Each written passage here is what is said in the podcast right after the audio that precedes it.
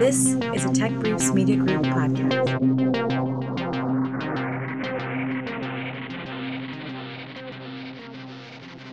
Welcome to another Who's Who at NASA podcast. Today on the podcast, we have Leslie Bebout, microbial ecologist at Ames Research Center. Leslie, thanks for being with us. First question, just to set the stage, what does a microbial ecologist do? We started studying these microbes because they're the earliest forms of life on planet Earth. They're the kind of things we're looking for, either remnants of cells themselves or indicators that they were there on Mars. We also look at gases in the atmospheres of far distant planets to see if we get indications of life processes there. So that's the historical basis for study of microbiology and microbial ecology at NASA. Furthermore, on Earth, what is transformative about the microbes is that they developed, in particular the cyanobacteria developed, the process of photosynthesis. And that was, people kind of overlooked how profound that was.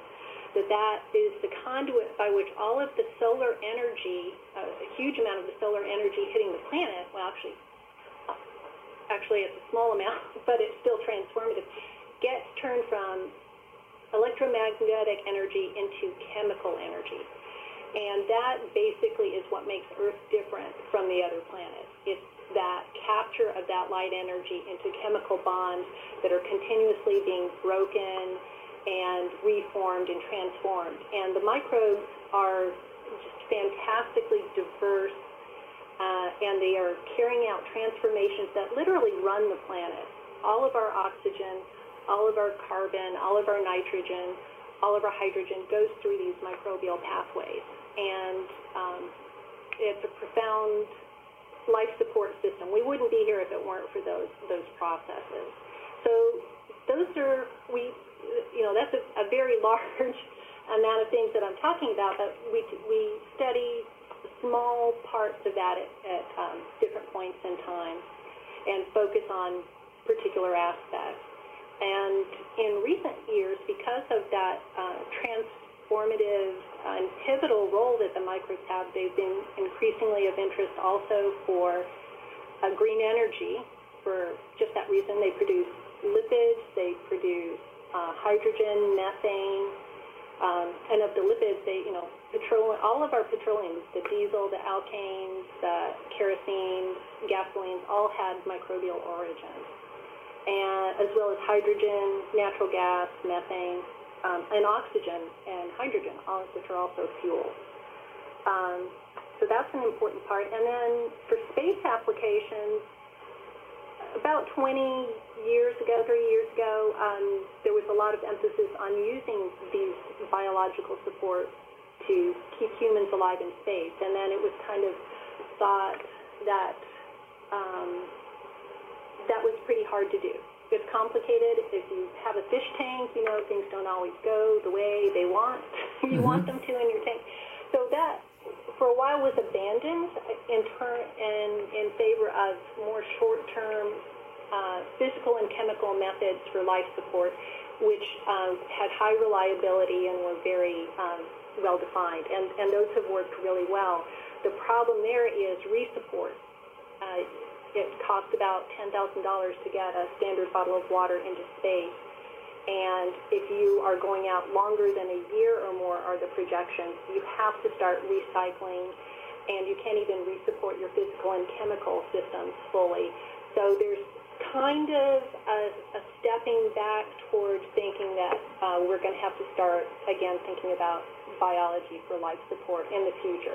It's in the distant future, but we have to start taking the steps now in order to be ready for that and to have those systems integrate with the engineering so that they work well together.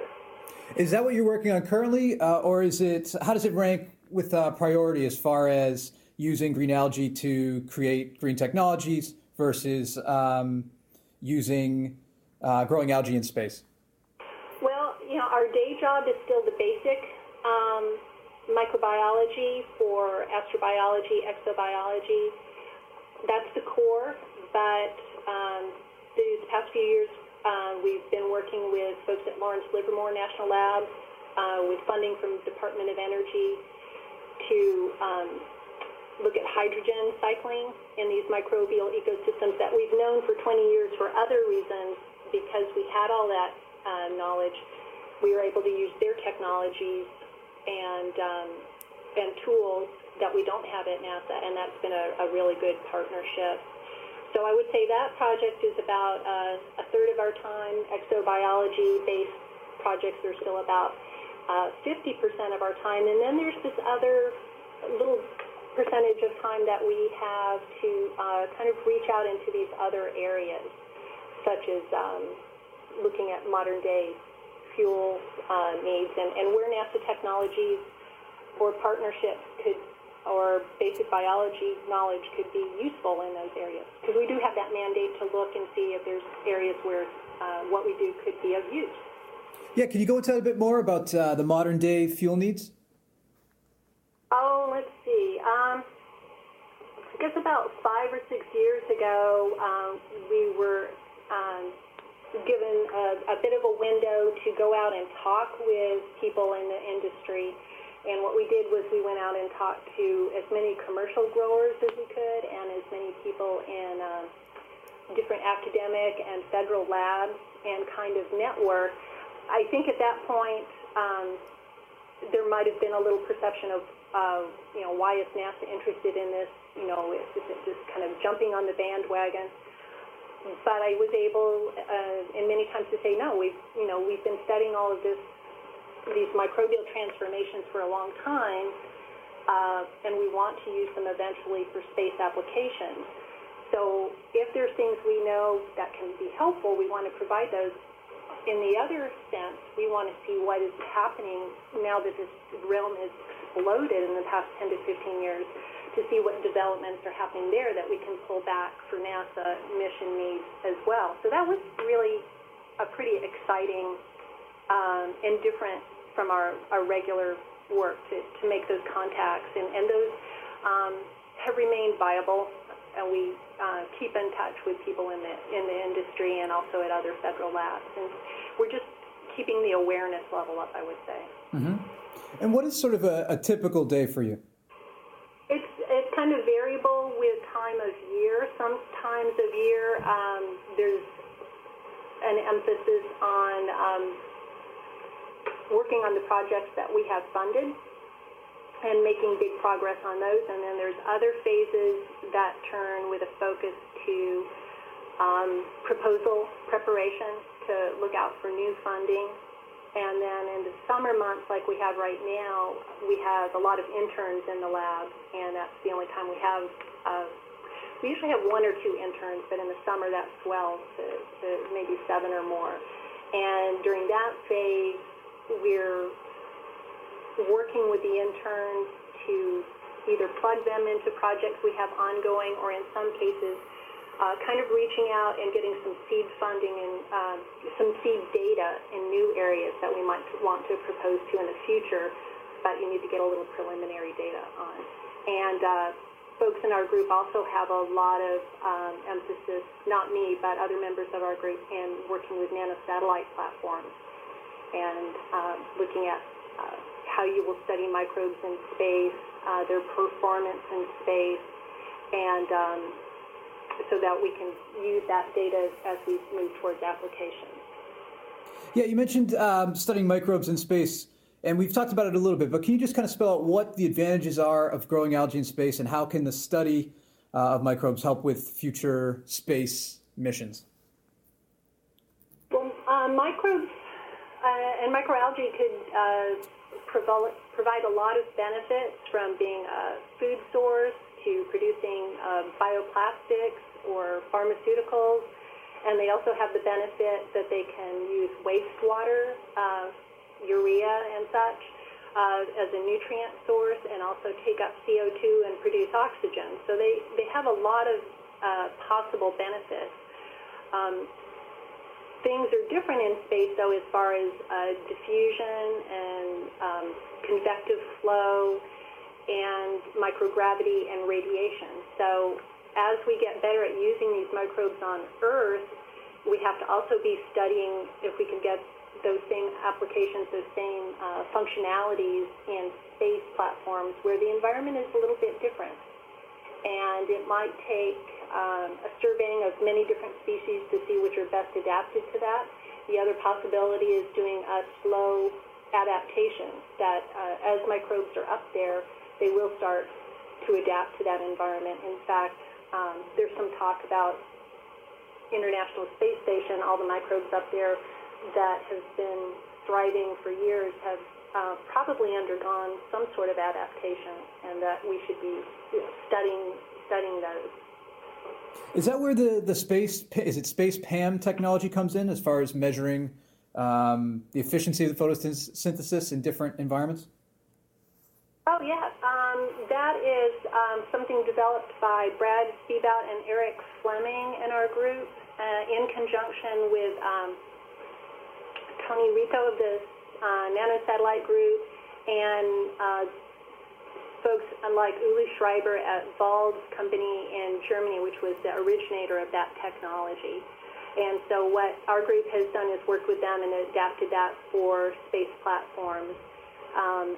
And the what's nice about that is that you can non-invasively survey a cell and tell what proportion of the light that is hitting it is going into production of chemical energy versus how much is being just dispensed as fluorescent, non-usable. And if the cell is stressed in any way, it will very quickly lower its photosynthetic efficiency.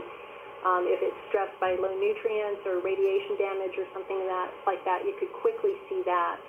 And as it recovers, you can non-invasively see that the cells are healthy. So it's a really quick monitor for that. How does microbial research impact atmospheric studies? Can you talk about some of the work as it relates to the atmosphere?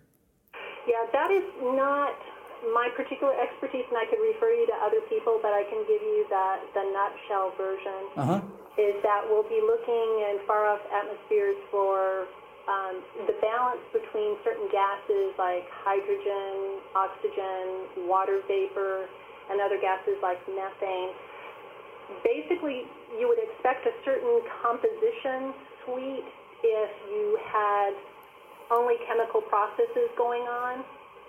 When things come to equilibrium, there's a certain proportion you would expect. And if there's a biological driver in the system like we have on Earth, where they're getting sunlight, they're going to be tweaking those, the balance of those different molecules in ways that don't make sense from a purely chemical basis. So that is where you kind of can get an indicator that there might be another process going on. Mm-hmm. And will this kind of work be applicable to Mars missions as well? Well, not. Well, for the atmosphere, people have been looking for trace amounts of methane and trying to decipher what is going on there. But for Mars, I think the additional big component there is to look for what we call organic biomarkers, which are remnants of cell walls or cell parts in the sediment, or some of the minerals that might be influenced by microbes being there. And as far as the methane, there are folks in our group who are also looking at the isotopes of the methane produced in extreme environments like Chile and hypersaline environments in Mexico, because the isotopes can give you an indication whether that methane is formed by biological means or chemical means, such as volcanic emissions. So it would be good to get a good idea that you could remotely sense that. And then that also can have impacts on monitoring, satellite monitoring of Earth's atmosphere to kind of look at methane balances. That's a pretty important greenhouse gas. And our group has tied in a little bit with the Earth Sciences group to help at least once with ground testing for the JAXA satellite to look at methane hotspots.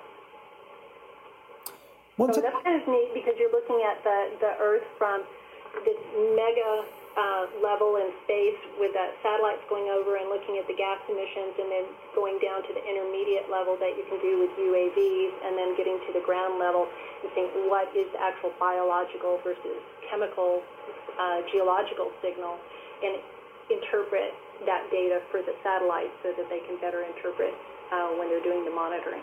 Mm-hmm. One technology that seemed really interesting to me too, and I was hoping you could talk about it a bit, is roboalgae. And can you talk about what that is and how it came about?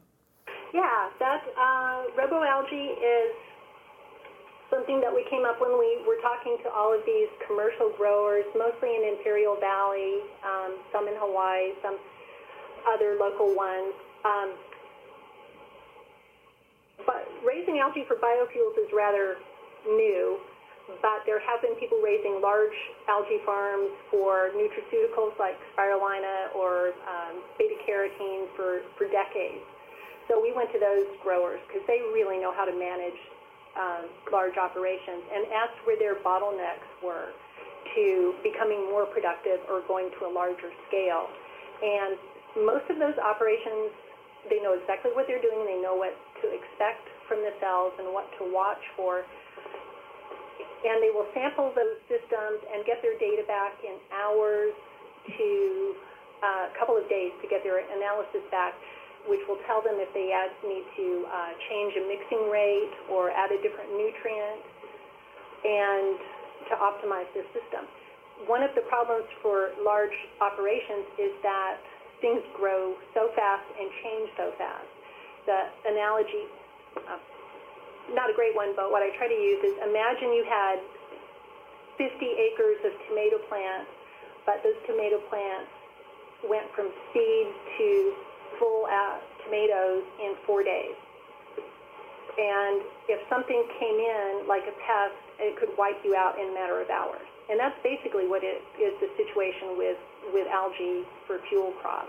It's a highly dynamic environment. Is affected by the weather and things blowing in, and you need to be able to monitor that more quickly in real time so that you can head off problems, or if it's a situation where you can't fix it, then you need to know early on whether to crash the system, clean up, and start again rather than waste that. So this is the feedback we got from commercial growers. So what we looked at was technologies like the PAM that we were developing for satellites and other remote sensing, and developed the roboalgae concept, which is to be a very cheap and small wireless measuring device that you could design with various sensors that would float through these commercial tanks, raceways, give you a lot of data, not from just one section of your growth system, but move through the system and give you data from a lot of different areas so that the growers can more quickly see what's going on in their ponds. And then we did a little bit of work with Kai Goebel in the Intelligent Systems branch. A little preliminary work that we'd like to follow up on would be to develop prognostic algorithms so that we could use that data and get that to the grower. Because these larger operations for biofuels are newer than those other crops, and there's still a lot of unknowns. What you want to do is be able to head off problems down the line, and that's what NASA Prognostics is very good at. And so that's where we hope that could go. So one level is to just get the information to the grower quickly, and the second is to maybe start to build these prognostic algorithms. Because large-scale operations, you don't want to have a degree in psychology to figure out. You don't have that luxury, so you want to kind of build that into the system to make it user-friendly. Sure. And is that technology in use currently? No, we just have that patent was awarded, and we are hoping to find some partners to start using those and getting further in field testing, and we would love to see that take off. What other opportunities exist in the microbial ecology field, and kind of what gets you excited about the work and the future of this field? I just feel like there are so many opportunities, and for me as an ecologist, it's kind of exciting to see some a systems biology approach where you look at the environment and the microbes together. For example, right now one of the typical methods for raising algae in raceways is to link it up to a coal-fired plant or another power plant to bubble in CO2, because actually CO2 becomes limiting very quickly as the light comes on, the cells use it all up, and you're having to force CO2 into the system. And it's good to use those sources. That means you're using your carbon twice, but one of the tantalizing things about algae is people say, well, that's going to help us with CO2 levels in the atmosphere. But if you're using fossil fuel CO2 to feed your algae, then you're not getting to that second level. So I think it's good to do those, but I think another way to do is, like we're doing with our colleagues at University of Texas Austin, is growing systems that are attached to substrates and have a thin water film, and that way they can pull CO2 directly from the atmosphere rather than having to pay for CO2 to be bubbled in, and using far less water, because water is a very precious commodity, and we've been excited about this surface-attached benthic reactor system that we have the patent application in on, because it's been shown under best-case conditions to grow algae up to 4 times faster using 25 times less water. That's of interest for space station because mass is a huge consideration, but we would like to see if that could also be useful for terrestrial applications for those same reasons. So in that case, it would be a question of whether we could get it to the appropriate scale, but thinking that way about being more economical with our CO2 and our water, it will optimize for the cells and conserve resources. And so that's a perfect example to me of where understanding the biology and working with engineers to optimize that could have some really beneficial uses.